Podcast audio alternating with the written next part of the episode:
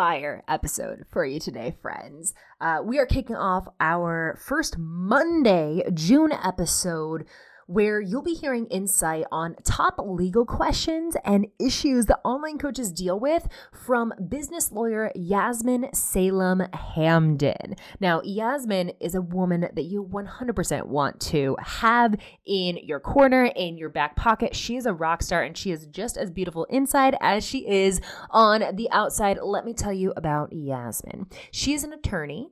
Um, also known as a lawyer. Those are the same thing attorney slash lawyer, branding consultant, entrepreneur, and the founder of her powerhouse empire, Coaches and Company, where she provides ready to use contract templates for online coaches that are both lawyer approved and rock solid in protecting you and your business and your clients. Inside today's episode, she is going to help answer lots and lots and lots and lots of business questions. Um, to kind of give you a little sneak peek of, of a few of the questions that she's going to answer is things like how do I create an LLC? Uh, if a client misses a payment and we have a contract in place, what actions can I take? And she's going to give us the nitty gritty on guarantees, which is uh, something that you all know that I do. I have a guarantee on my program inside of High Ticket Powerhouse. And I asked Yasmine about her insight and her input on guarantees from a legal business perspective. Um, and uh, can we do guarantees? Can we do them? Because because not many coaches are doing them. So is it ethical? Can we do them? All of that and more is inside of today's episode. It, this is a must listen, an absolute must listen. You need to grab your notebook. You need to grab your pen. You're probably going to need to listen to this twice. And then at the end of the episode, you need to go over to Yasmine's website at Coaches and Company. It'll be linked down in the show notes, and you need to tour her digital uh, showcase of ready to use contracts. And if you don't already have one in place, friend, for your business, you need to get one. So you can use code CAMIE50, that is C A M I E 50, on her website, Coaches and Company. Again, that'll be linked down in the show notes to get your hands on a lawyer approved contract to get you, your business, and your clients protected immediately. And Camie 50 will give you $50 off. Without further ado, here's Yasmine.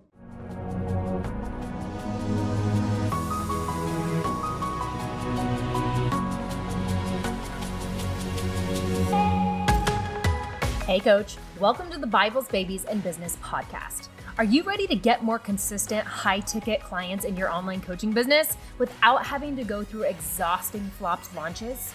Are you constantly searching for podcast episodes, looking for that key to unlocking $10,000 months in your business?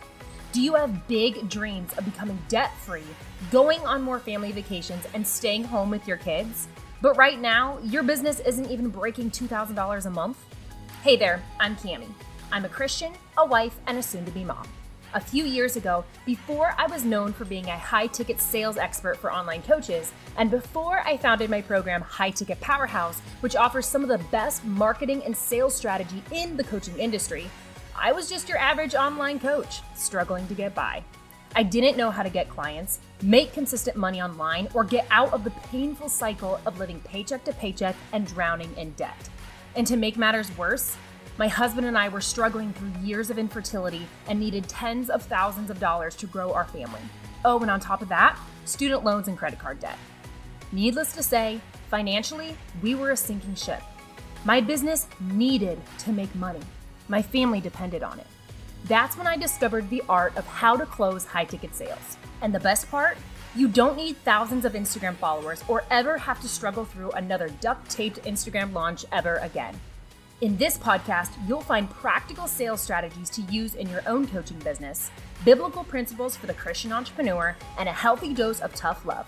Because one thing you need to know about me, I don't sugarcoat it. My ultimate goal is to turn you into an absolute powerhouse at selling your high ticket coaching online so you can be a blessing to your family, a blessing to your clients, and create life changing impact for the kingdom of heaven. So grab your Bible, your laptop, and let's get to work because you were made for this.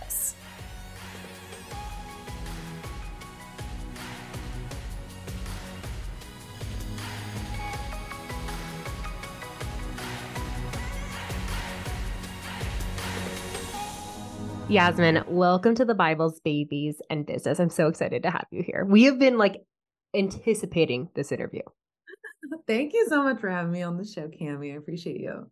Absolutely. I have had the pleasure of getting to know you a little bit over the past couple weeks through email exchange, through a phone call, and you are a beautiful person inside and out. You have a beautiful mind. You are wildly intelligent, um, a business lawyer, a fantastic wife, mother. You are the whole package. And you guys can't see this, but behind Yasmine in the video, she has this bookshelf that is color coordinated and it is bringing me life. yeah, it's we were just talking about how satisfying it is. It's the gradients. I love Absolutely. it. Absolutely. Thank you so much. Thank you again for having me. It's been such a pleasure getting to know you and likewise, you're also an incredible person, beautiful Thank person, you. inside and out. And I'm so happy our paths have crossed. Absolutely, absolutely. And and what what I've we have so many questions um, that I'm so excited to. We have so many questions that we're going to spitfire through here in a little bit. The first thing, though, that I would really love for you to share with the audience is a little bit about your background and how you came into the online space and built your beautiful company, Coaches and Company. Yes, thank you.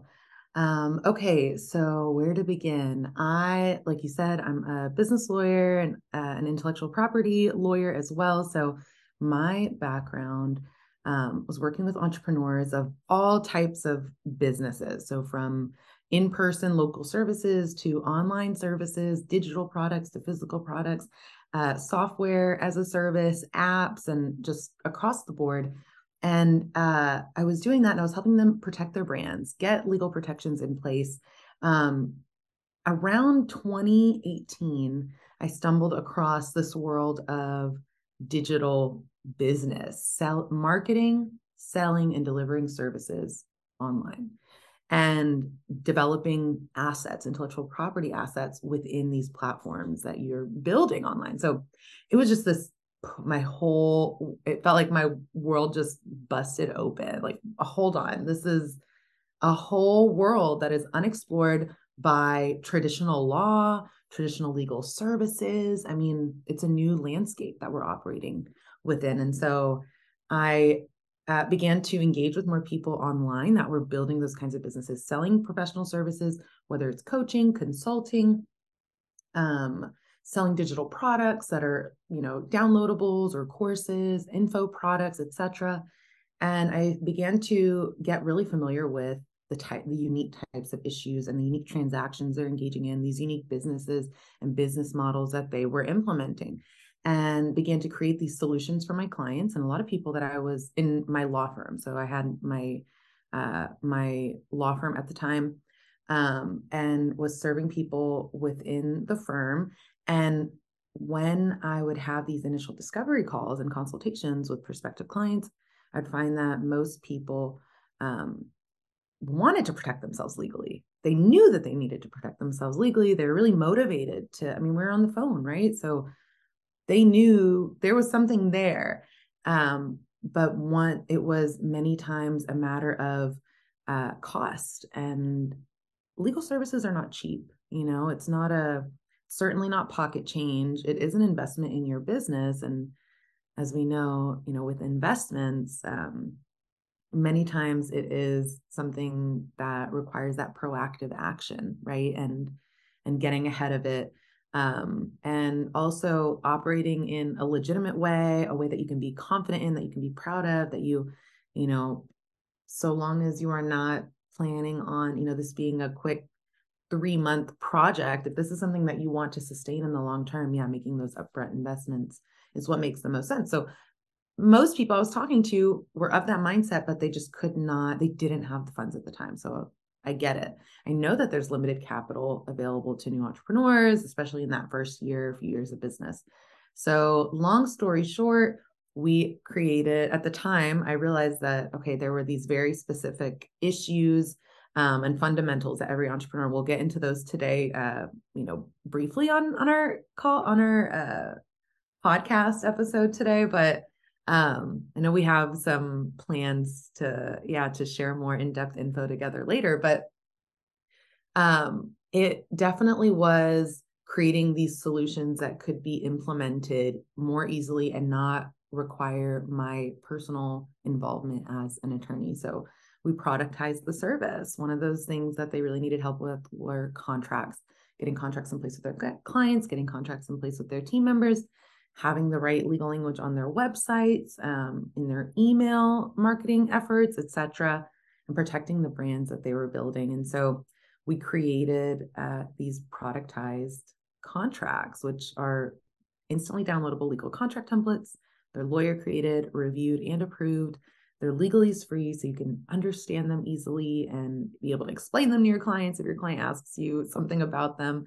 Um, and they are are one of our core values is accessibility. So they're available at a fraction of the price of what it would cost an individual to hire a law firm or a lawyer to custom create a contract um, from scratch, uh, which can be upwards of you know two three thousand dollars starting, depending on the complexity of the contract and of course the attorney that's drafting it. But yeah, that's pretty much the how we came about. That was in 2020, so the pandemic hit at the time when we were in that research and development phase. So I was still like getting all my ducks in a row and and trying to to launch this thing. And then March 2020 happened. It was like, okay, let's just keep the course. And then July 2020 happened and or and came about. And that's when we launched. And it's just been awesome. you know, it's been really well received. And um, I'm so honored to be able to share this valuable information and these resources and support women in their businesses and and support them in their journey of creating financial independence so beautiful and and I first even came across you years ago, very, very beginning 2020. And I came, I was introduced to your company because one of my business mentors at the time was working alongside you. And I remember like the first time that I ever came across your website and I was immediately hooked. I was like, this is so user friendly, something as complex and intricate as legal services. What blew my mind the most is how well you communicated something super complex to somebody who doesn't have a legal background. And it was very, your website is so beautifully laid out. I knew exactly where I needed to go. I purchased a contract um, like a few months after that, and I've been using it ever since. I recommend it to my clients. Uh, for those of you listening, um, Yasmine's website will be linked down below so that you can go check it out yourself. But you've created a phenomenal website and product that serves people so well. Thank you so much. Yeah, absolutely. So, what we're going to do today is I went and asked some of my clients what legal questions they have. I serve the brand new online coach who usually probably doesn't even have an LLC set up yet, which is fine. And that's where my heart is. My heart is to serve the brand new coach because that's where I was. I wasn't making any money. I didn't know what an LLC even was. Business bank account, what's that? That's where I was. And so that's where my heart is. And, and my program, High Ticket Powerhouse, really serves that new beginner coach. And so what I did is I went to my Powerhouse students and I asked them, what legal questions do you have? that I know I'm not qualified to answer. And we gathered those today. So we're there's quite a bit. So we're just gonna spitfire through them. Um, and for those of you listening, Yasmine is going to briefly answer these questions. But if you're looking for a real in-depth um, services, legal services for your own business, absolutely go check out Coaches and Company. Again, it'll be linked down below. And if you're an online coach, Yasmine and I are going to be collaborating, and there's going to be a legal video recording inside of Powerhouse for students to go through and understand those really firm foundations of what needs to be set up foundationally and legally in their business to be able to conduct business ethically in a very protected way. So, the very first question we're going to start off with is Can you explain what an LLC is and do I need one for my online coaching business? Yes, absolutely. I'm happy to answer. And I want to preface it as well. And I appreciate everyone that shared their questions and the questions. I love them so much. I saw I was able to take a look at them before we started recording. And I love that all of these things are on your mind as business women and as entrepreneurs and even as new entrepreneurs. So it's very impressive and I love it. And I think it shows great promise and for the future. So this is awesome. Um, I also want to say that I know it's a bit stereotypical, the lawyer with the disclaimer, but I do have to give a disclaimer very quickly in terms of I can't provide legal advice via podcast this way. So I won't be sharing tailored or customized legal advice to any one of these questions. Um, this is for informational purposes and educational purposes, which also serves a lot of value. So if you do need custom legal advice or legal advice about a particular situation and set of circumstances, I really encourage you to reach out to an attorney uh, or to a lawyer. Um, they are the same thing um, in your jurisdiction. So, whatever state you live in, meet with some business lawyer that's local to you because laws do vary from state to state and from jurisdiction to jurisdiction. So, we want to keep that in mind as we go about uh, growing our, starting and growing our businesses. So, okay, our first question talking about an LLC and do I need one for my coaching business? So, an LLC is a limited liability company. And what that means is it is an entity that the state recognizes as separate from you, the individual. So when you form an LLC, an alternative to an LLC is a corporation. They're very similar in that they're entities separate from you. You can use them to operate your business within, um, and it provides you with liability protection, meaning if any legal issues come up in your business, if somebody's suing you in your business, if there is some sort of damage claim for damages in either your personal life and or your business the other one is protected. So like i said if something happens in your business somebody's trying to sue for damages or there's some sort of legal issue your personal assets cannot be accessed and your personal assets will not be affected by so long as you are as long as you are treating it as if it is separate. So we'll talk more about that in a moment. I'm sure we'll get into you know um, maintaining our llcs but uh, you want to make sure that you have something separate from you in order to protect yourself personally and protect your business from any personal ongoings. There are also tax benefits to forming an entity like this. Um, so you might need a corporation, you might need an LLC. It depends on your um, personal circumstances, and maybe you have other business activity or other assets. So I would consult with a lawyer or definitely do um, some in-depth research on the the matter and i recommend everybody have a lawyer that's local to them that they at least have an initial consultation with. So um, there's value to be had in, in an initial consultation on its own. Um, but there was something else that i wanted to say about uh, llcs and corporations. Oh in terms of the difference between the two and a lot of people are familiar with the word sole proprietor or sole proprietorship. Um, the sole proprietor is the default. So if you do nothing, you are your business and your business is you, there's no liability protection. Corporations and LLCs are very similar in that they offer that liability protection. Uh, LLCs are just more lax in terms of what formalities are required in terms of uh, you know records and reporting, etc. So the LLC is for people like you and me who are not, you know, backed by millions of dollars in venture capital. We don't have shareholders or investors.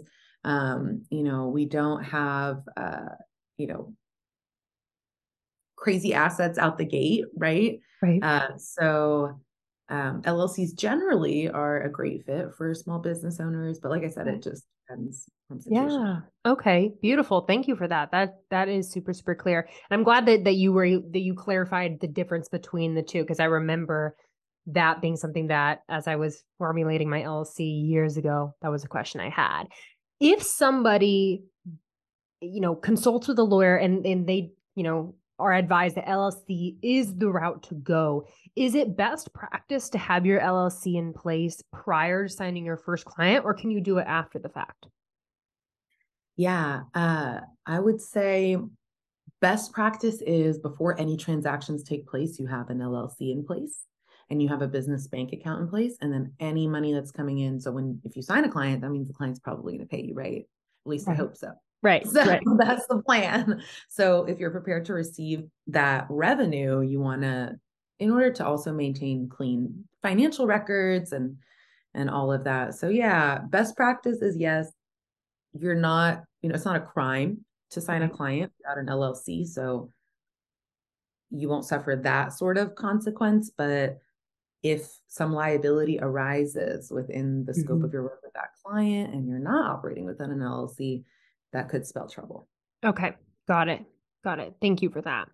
when somebody does sign a client and, and they have a contract in place, hopefully through coaches and company, and they have an invoice um, that the, the client is going to pay, does it matter which one is completed first? Does the is should the contract be signed first or invoice paid for or by does it matter? Yeah. That's an interesting question. I would say that ideally they're signed at the same time.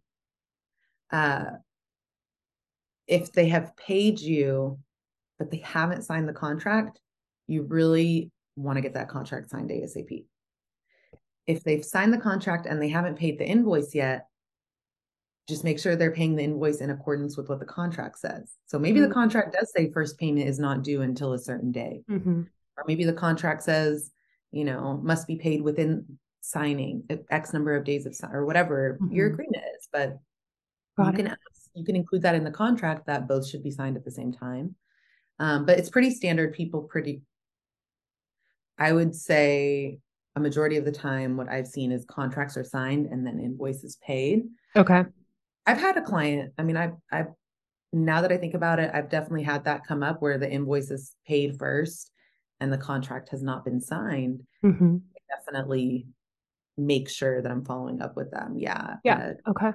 ASAP just to make sure that we're on the same page right. uh, before I accept their money.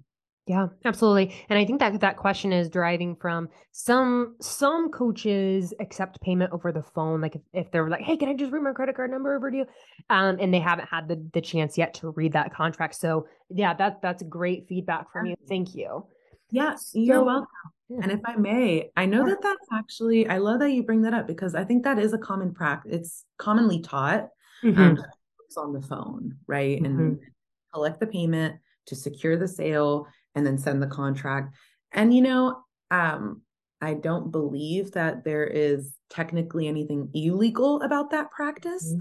Uh, it just comes with a risk, and you should be aware of that risk. That there's probably, if I look at a business that makes sure the contract is provided first, yeah, that they're we're on the same page, and then the client pays, versus, you know, the client pays and then we're mm-hmm. giving them the contract and the terms the numbers probably look different and at least my hypothesis my my guess would be that there's more refunds being provided for those that see the terms after they pay mm. um, so mm. the risk that comes with it you've got to be aware that okay they might yeah. change once they see it spelled out so mm. best practices yeah. yeah okay so to summarize best practice provide the contract then accept payment you know and, and it may even be like when I'm sitting down and I sign a new client, I send the contract and then like right after I'll send the invoice. So ideally it pops up in their inbox as, hey, here's the contract from Cameron and here's the invoice as well. So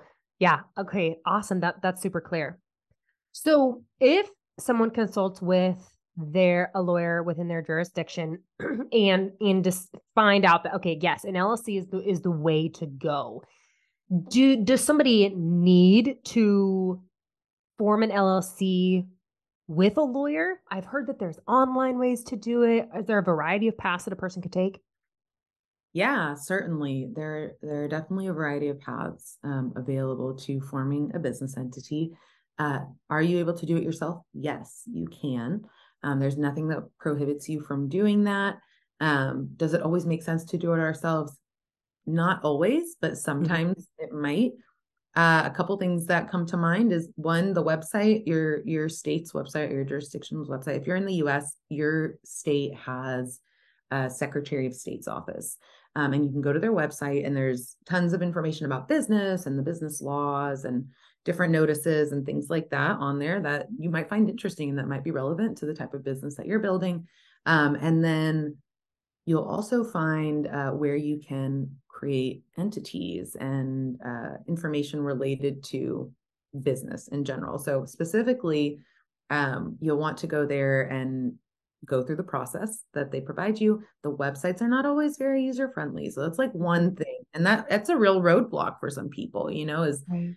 it's really not a very, it's a government website for some reason, still not great, but here yeah. we are. Yeah. And, you know, it's, um, it can be a roadblock. But I would say in general, uh, like the state of Texas. It's not very complicated, but it does require some familiarity with the platform. So if you can figure out your state's platform, then you're probably fine. If it is a bit too complicated, then there are services online, um, websites online that process, they provide a more user friendly interface. So, like a, a, one that many people know about is LegalZoom. Um, mm-hmm. I'm not one, I can't personally speak to my, an experience with LegalZoom. I've never hired them, I've never used their service, but I've had clients that have, and it's not 100% because it is an automated service. Mm. Um, like I said, it's a it's a nicer interface. So I would get a recommendation. Um, and many times you can consult with a CPA, and CPAs offer it as a service. So they'll consult with you and provide you with uh, financial advice and, and tax advice and how you can struct, set up your taxes related to your business. And then they might offer that as a service to you. Sometimes they partner with a lawyer um, or sometimes they have somebody in house that completes those kinds of filings. So that can be an alternative route as well. But you can always hire an attorney to support you, and somebody local to you is ideal. Um, but yeah, there are a lot of websites out there. It's kind of sometimes you're rolling the dice when it comes to these, mm-hmm. you know, online websites and different services. So I like to get recommendations from people that I yeah. trust you know uh, have had a personal experience. So asking around if you're also thinking i need to find a cpa i need to find a lawyer start with your network um, and build your advisory board yeah way. yeah. Wonderful. I love that. Thank you. So so when somebody goes to form an llc let's let's let's ask the question assuming that their their state's website they were able to navigate it what kind of basic information should they have prepared when they go to form that LLC? Mm, that's a good question. Uh, so, like I said, it varies from state to state. Um, so, this might not be an exact list depending on where you're located, but in general, uh, you should certainly have, you'll uh, have to name yourself or whoever the owner of the business is when completing that filing. Um, you'll need a mailing address and you'll also need a registered agent, which is an address that you put on file with your entity, uh, with the Secretary of State connected to your entity. That is an address where you can receive official mailings and official service. So if somebody um, needs to deliver, if the government needs to deliver mail to you, you know, it can be sent there. They know that they can reach you there. If you need to be served with a lawsuit, that is the address that your entity, or if your entity, excuse me, needs to be served with any okay. type of legal correspondence, it can be delivered there. So the government, uh, at least in the state of Texas, I want to say most likely all states do, but um, I know a few states do, including the state of Texas. You have to have that registered agent on file. So that could be if you have a storefront or if you have a a physical, you know, business, hmm. um, mm-hmm. list that.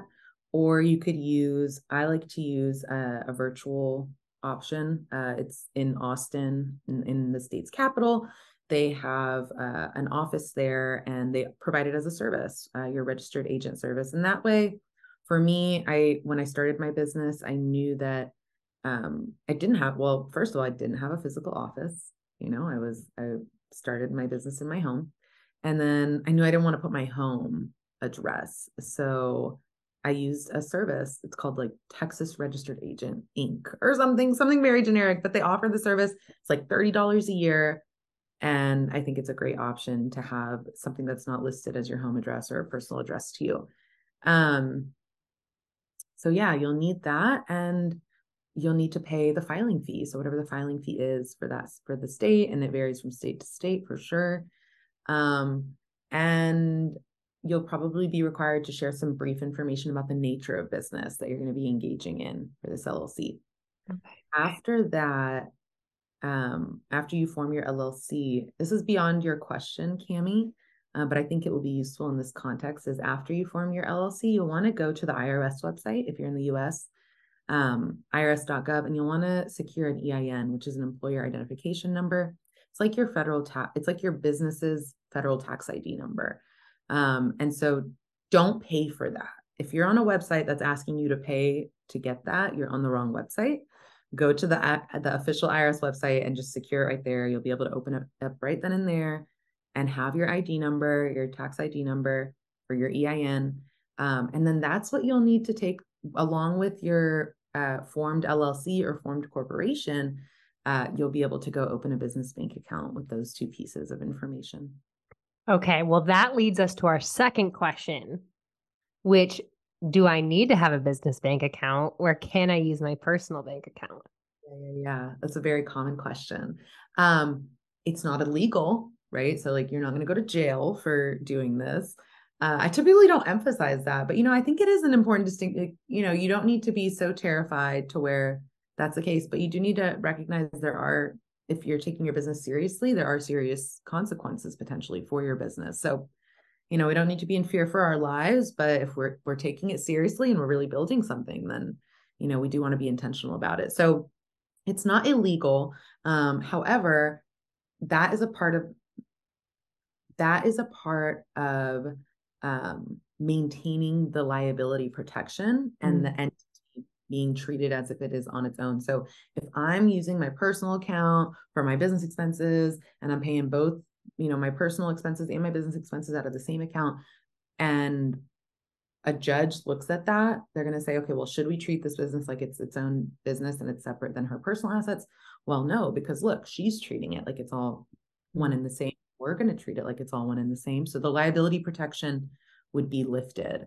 Mm-hmm. Um, so yeah, from a financial standpoint, from a tax standpoint, from a professionalism standpoint, you know, I certainly would recommend having a business checking account, at least that one account that all of your revenue comes into. So you you connect it to all of your um, whatever software you're using to collect payment from your clients. And then all of your business expenses should be coming out of that same account. Okay. Got it. Got it. Thank you for that. Well, this is so good, Yasmine. This is so good. I mean, I know that all the people listening are just like jotting down notes as they should be. If you're not, go back and re-listen to this episode. This is probably some an episode that you're going to need to bookmark, listen to a couple times because there's so many good things in here. This is a question that I've had people ask often to me. If a client, you know, we sign a contract they pay the invoice and they are they have just they have said that they're going to do a payment plan and that was laid out beautifully in the contract so if a client then misses a payment and we had a legally binding contract in place that said they were going to make those payments what action steps can i take to make sure the agreed upon amount is paid yeah so i would say that uh, there's a before and there's an after in the situation. So there's a there's an a period of time in these circumstances where we could be proactive and then we cross into the zone where now we have no choice but to be reactive. So I want to encourage everyone to really do what you can to be proactive in your business in general and when it comes to your legal stuff in general because you can really save yourself a lot of time and money and energy later on not having to be reactive and do damage control so i say all that and i provide that context because what i how i want to respond to this question is there are things that can be done before you even reach this point where a client is in a position where they're not paying you or not abiding by the terms that you thought you provided or that you thought you guys agreed to. So at that i say that to say it comes down to the contract. It almost that's almost always the answer when there's a dispute is like what does the contract say you know it comes down to what the contract says. And so we want to look at the contract and make sure that there's a contract in place. Here in this uh, scenario you laid out uh, Camie, you said there is a legally binding contract in place. And i assume that it has all of the terms um, of payment if there's a payment schedule if there's you know uh, what is the late payment policy and that you enforce that late payment policy. Um, and uh, what happens if they default on payment all of those things you can lay all of that out in your contract like you can state um you know if there is if you're late on pay uh, so first of all what is the payment schedule what are we agreeing to in terms of when what's be, what's being paid and when is it being paid and what is being received in exchange for that payment and what is the term of that um, you know when does that begin and when does that end um, and then if a payment is late, is there a percentage fee that's applied to the total? Like, what does that look like, if anything? Um, and then if they default on the payment, what happens then? Um, so I would say if all of that is included, then you'll want to follow those terms, whatever it is mm-hmm. that's in your contract. If in your contract you just agreed that X amount of dollars are to be paid on this date and this date and this date, and they paid the first two and they didn't pay the last one, um, then I would say you want to de escalate the situation um, and just communicate with them and ask like what's going on uh, a lot of people are really quick to jump to like i've got to hire a lawyer and um, send a demand letter or i've got to send them to collections or i've got to you know file a small claims court lawsuit. Whatever you know there are different there are other uh, options that are available and there are different paths that you can take to resolve a dispute but i think it's underrated um, you know the effectiveness of direct communication and mm-hmm. facing yeah handling conflict between you and a client if it is even conflict at that point mm-hmm. and so um you know ask what's going on and maybe they need another week to make the payment you know and if so if i'm going to weigh you know waiting a week against just going to file the lawsuit and spend $5000 trying to collect this last or whatever right like i can wait a week and it's fine and i'm right really, right yeah so I would say, you know, don't be too quick to jump to the litigation or sending the demand letter or hi- even hiring an attorney. It might not be necessary. Mm-hmm. Try to meet with them first and see if you can come to an agreement because many times, whatever that agreement is, it's going to be better for you as the business than mm-hmm. doing further legal action. Yeah, be. absolutely. Now, kind of a side question that comes on that because when we're doing business online, sometimes there's the situations where we're doing business with someone who's in a different country than us. Does that does the action steps outside of communicating directly, the action steps change of what you can do to make sure that the contract is enforced based upon if that person is in the same country as you or a different country? Yeah, that's a great question. And you know, it really just varies. I will say this generally um doing it's an incredible time that we're living in right now. The fact that we can do business with anybody right. anywhere in the world. Yes, yeah, it's a it little is. crazy to think about. Uh-huh. It's, it's a, I mean, wow, what an opportunity we have right now. So the possibilities are endless. I will say this though, there is an inherent risk that comes along with doing business with somebody that's in a different jurisdiction than you. If they're not in your jurisdiction, then you can't necessarily, it's very difficult to hold them mm-hmm. to the laws of, if not impossible, depending on where they are, um, to the laws of the country mm-hmm. that you're in. And so somebody that has ties to your jurisdiction is the risk is much lower mm-hmm. and the uh, options available to you are much higher in terms of dispute resolution and being able to hold them to the law um, or to your legally binding agreement. Got it. That's super. That's super good to know. Thank you for that. Yeah, because you know you're right. We are in this it, where it's yeah. not uncommon at all to have the opportunity and a beautiful opportunity at that to do business with someone in a different country. Um, but yeah, that is that is a a great information to know on that that jurisdiction is important to to a, a minimum note when you're yeah, doing sure. business. I want to I want to add one more thing on jurisdiction yeah. if that's okay. Yeah. It'll be helpful to, to your listeners.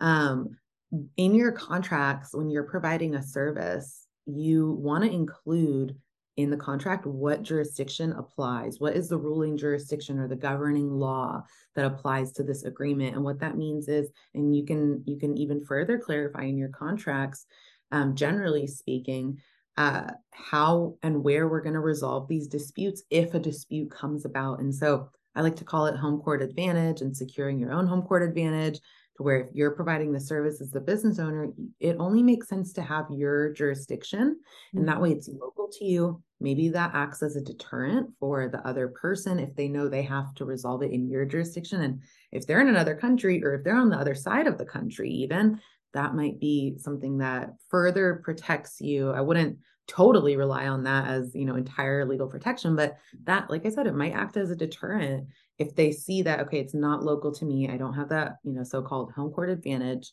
um maybe i won't pursue legal action against this person and you could avoid it in that way but then also you want if you do need to if you need to be the one to pursue legal action or, or resolve a dispute it's local to you. Mm-hmm.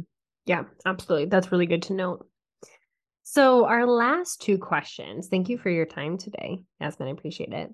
what would you say? yeah, what are the what would you say are the top three mistakes that you see? Uh, the audience members here are online coaches. So, kind of with that in mind, what would you say are the top three mistakes that you're seeing online coaches make that are potentially leaving themselves or and or their businesses vulnerable from a legal protection standpoint? Yeah, so I would say that some of the top mistakes I see made, um, I mentioned to you, and it might be expected, but it definitely comes down to the contracts. Um, the contracts, I think contracts are so much a part of our lives in general, and then also within the scope of our businesses that we don't realize how much of an impact they really do have and they they govern so much in our businesses they really uh, create and formalize the relationships that we have in our businesses so whether it's our clients or our team members or people that we're serving in other capacities. And so i say all that to emphasize how much of an impact your contracts have within your business and the way your business operates. And a lot of people cut corners when it comes to their businesses and understandably so you know it's there are so many resources out there online a lot of free contracts a lot i mean search any you'll find tons. You'll find tons you know in facebook groups people sharing contracts um you know uh you know the digital duct tape pulling it out and just piecing together like what you think looks good. And that might you might be able to make a sale with that. You might be able to make many sales with that. The issue with it is every time you enter into a relationship with someone without a solid contract that you know is legitimate, that you know is enforceable, that you know is, um, you know, legal too, um, and not violating any laws in terms of like there's consumer law involved if you're selling a service to somebody.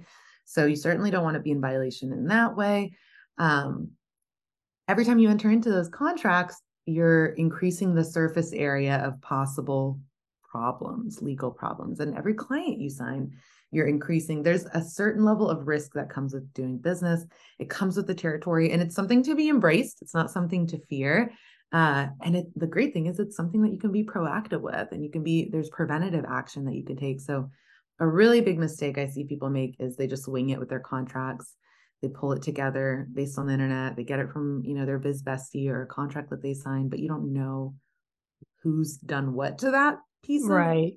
agreement. Yeah like you just don't know. It's like playing telephone right. with a contract. That's not what you want to do. So yeah definitely contracts top mistake um other mistakes that i see being made uh i don't know if it's like the top three i'm just kind of like thinking of some common mistakes that i see made um I would say that one thing that a lot of people are doing is email marketing and they're, you know, emailing their list, they're creating an email list and that's I think a great place to start when you're, you know, new to business is begin to collect email addresses of people that want to hear from you and that way you have a pool of I don't know if you teach email marketing as a part of your curriculum, do you? Not too much. Um it's it's an area that I would love to explore more. I just haven't used it a whole bunch in my business. I I give my clients in Powerhouse an example sequence of what like a 6-day email sequence flow can look like, but we that's that's the extent of which we touch on it really. Nice. Yeah. So I would say like when you're collecting email addresses or really any personal information, um, the law takes that very seriously. You know, even if it's just their name and email address, certainly if you're collecting payment information. So you want to make sure that you are um, storing that information in uh, uh, the right way, right? So of course we don't want to like keep people's credit card numbers like saved in a note on our phone or you know in like an ins a, a non-secure way. Uh, but then also, you know, we want to make sure that in our privacy policy on our website and when people subscribe to our email list, we have a privacy policy that states what data we're collecting, how we're using that data, how we're storing that data, if we're selling that data to other, you know, third parties, mm. um, you know, how they can contact you if they want you to remove their data or, you know, delete all their personal information from your system. So all that is required by various laws. And it's just best practice to have a great policy in place um, if you're collecting people's information. So it's one of those things that a lot of the time you learn it as you go. I would love for people to avoid the learning curve when it comes to you know privacy and and data protection and consumer laws so that's why i share that um and yeah I don't is there anything is there an open loop on that that you you want me to close? I know there's a I'll share a third one, but yeah. Yeah, well, yeah, I think that's a really good point. And so, like, I use a system called Kajabi to host my websites, to collect emails, and so I wonder. I need to do a little digging. Sometimes I feel like could like a platform like Kajabi may even have and like a hey, have you know check this check this box to have a privacy policy up. Um, and so I'll need to do a little digging on that because that that's really good to know for sure. It's interesting that you say that.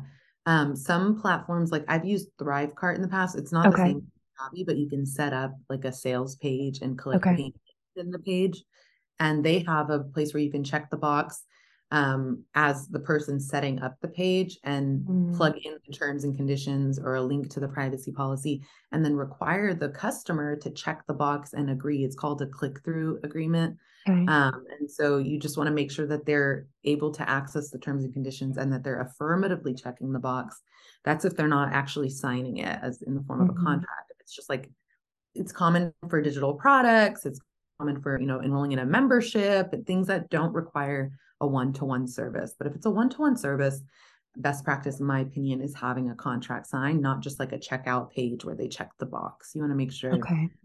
it's a higher ticket that and there are extensive services being provided over a, a prolonged period of time. Like it's not a one day thing. Yeah. Um, it's great to have the terms of your agreement spelled out in writing. So we're back to the contract somehow. Yeah. I'm telling yeah. contracts are related to everything. It is. It is. Yeah. So yeah. contracts, having a privacy policy that is clear that a person can open up and read for themselves and that they have to affirmatively click before submitting their inf- their contact information. Do you have a third one for us?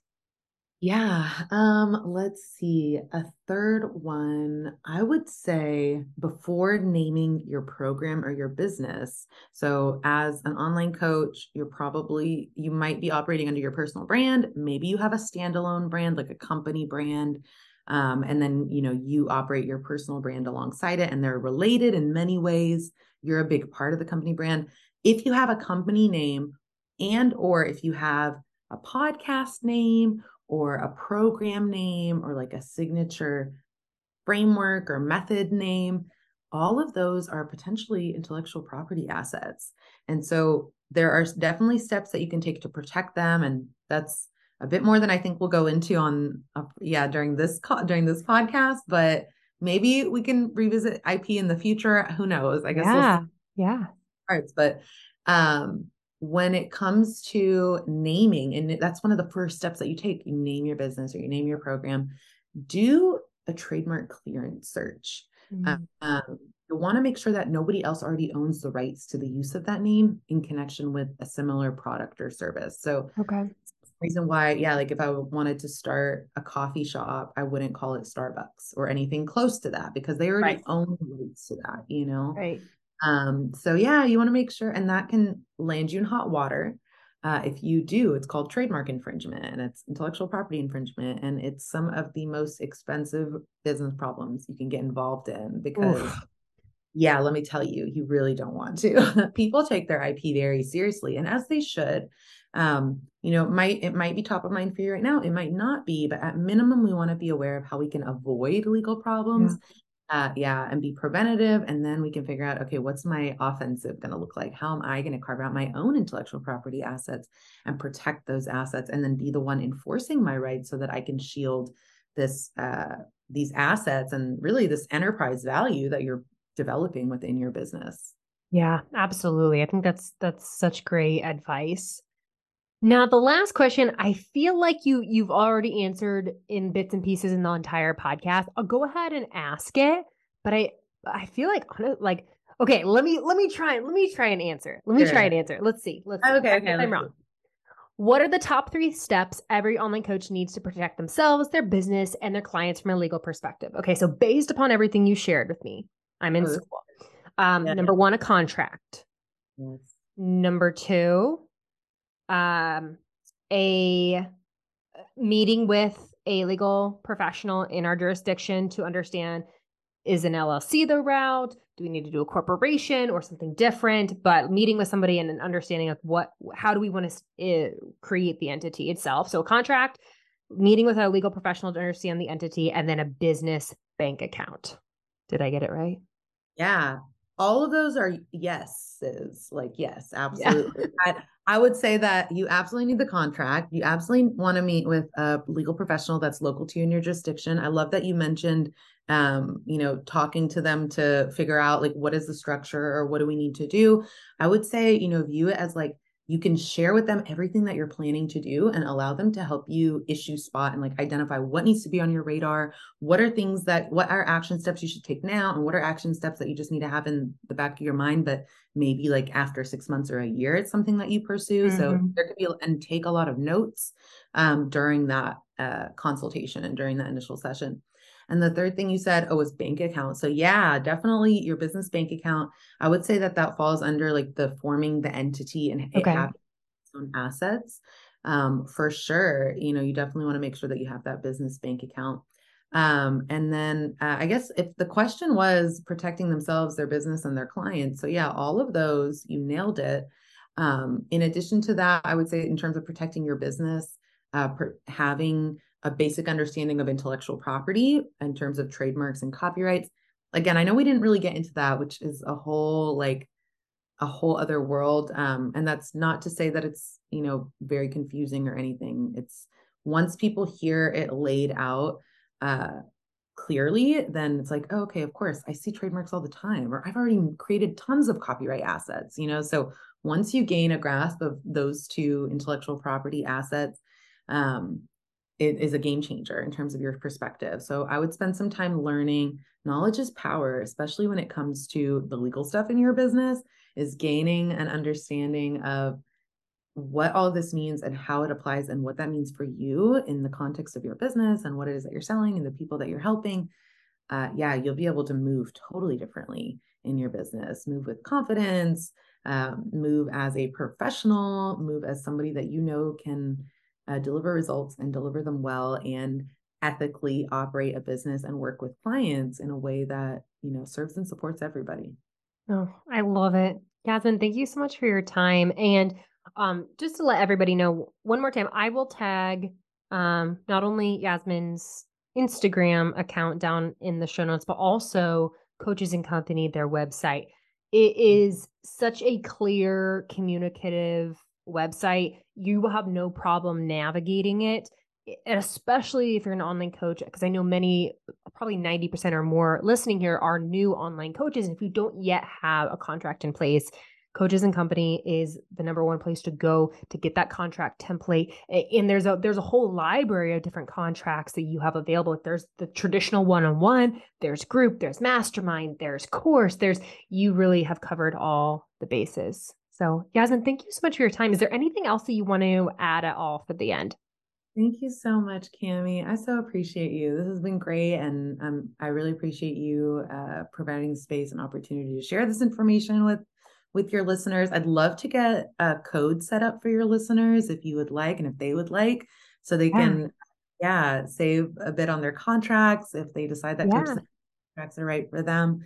Uh, but yeah, I'm I'm looking forward to the future, and I can't wait to hopefully hear from some of your listeners. I'm I'm my inbox is always open. Would love to connect with you guys. And again, it's been a pleasure, Camie. Thank yeah. you. Thank you. Well, and I'll, on that note, I'll also add I'll also add that Camie fifty will get you fifty dollars off a contract. So that's C A people people I've never met another Camie spelled like mine. So listen up, okay? Because if you spell Camie wrong, you're not going to get fifty dollars off. It's C A M I E 50. So when you go to the Coaches Company website, if you type in C A M I E 50, you will get a discount on your contract. Love it. I t- my mind that we already set it up. Yes. Okay. I love us thinking ahead. we we are. I'll put that in the show notes too. I love it. Thank you, Camie. I appreciate you. Thank you. Hey, coach. Thanks so much for tuning into today's episode. I hope you got exactly what you needed to hear, even if it stung a little. Every week, I am committed to showing up here on the show and bringing you not one, but two value packed episodes to help you grow deeper in your faith, build a profitable coaching business, and become an absolute powerhouse at getting high ticket coaching clients online. And the number one way that you can support the Bibles, Babies, and Business podcast is by taking 30 seconds to leave me a review on Apple Podcasts and then share this show with a friend. Thank you for partnering with me to get these episodes out to as many online coaches as possible because the world needs more powerhouse women building online coaching businesses for the kingdom of heaven. I appreciate you, I love you, and I'll see you in the next episode.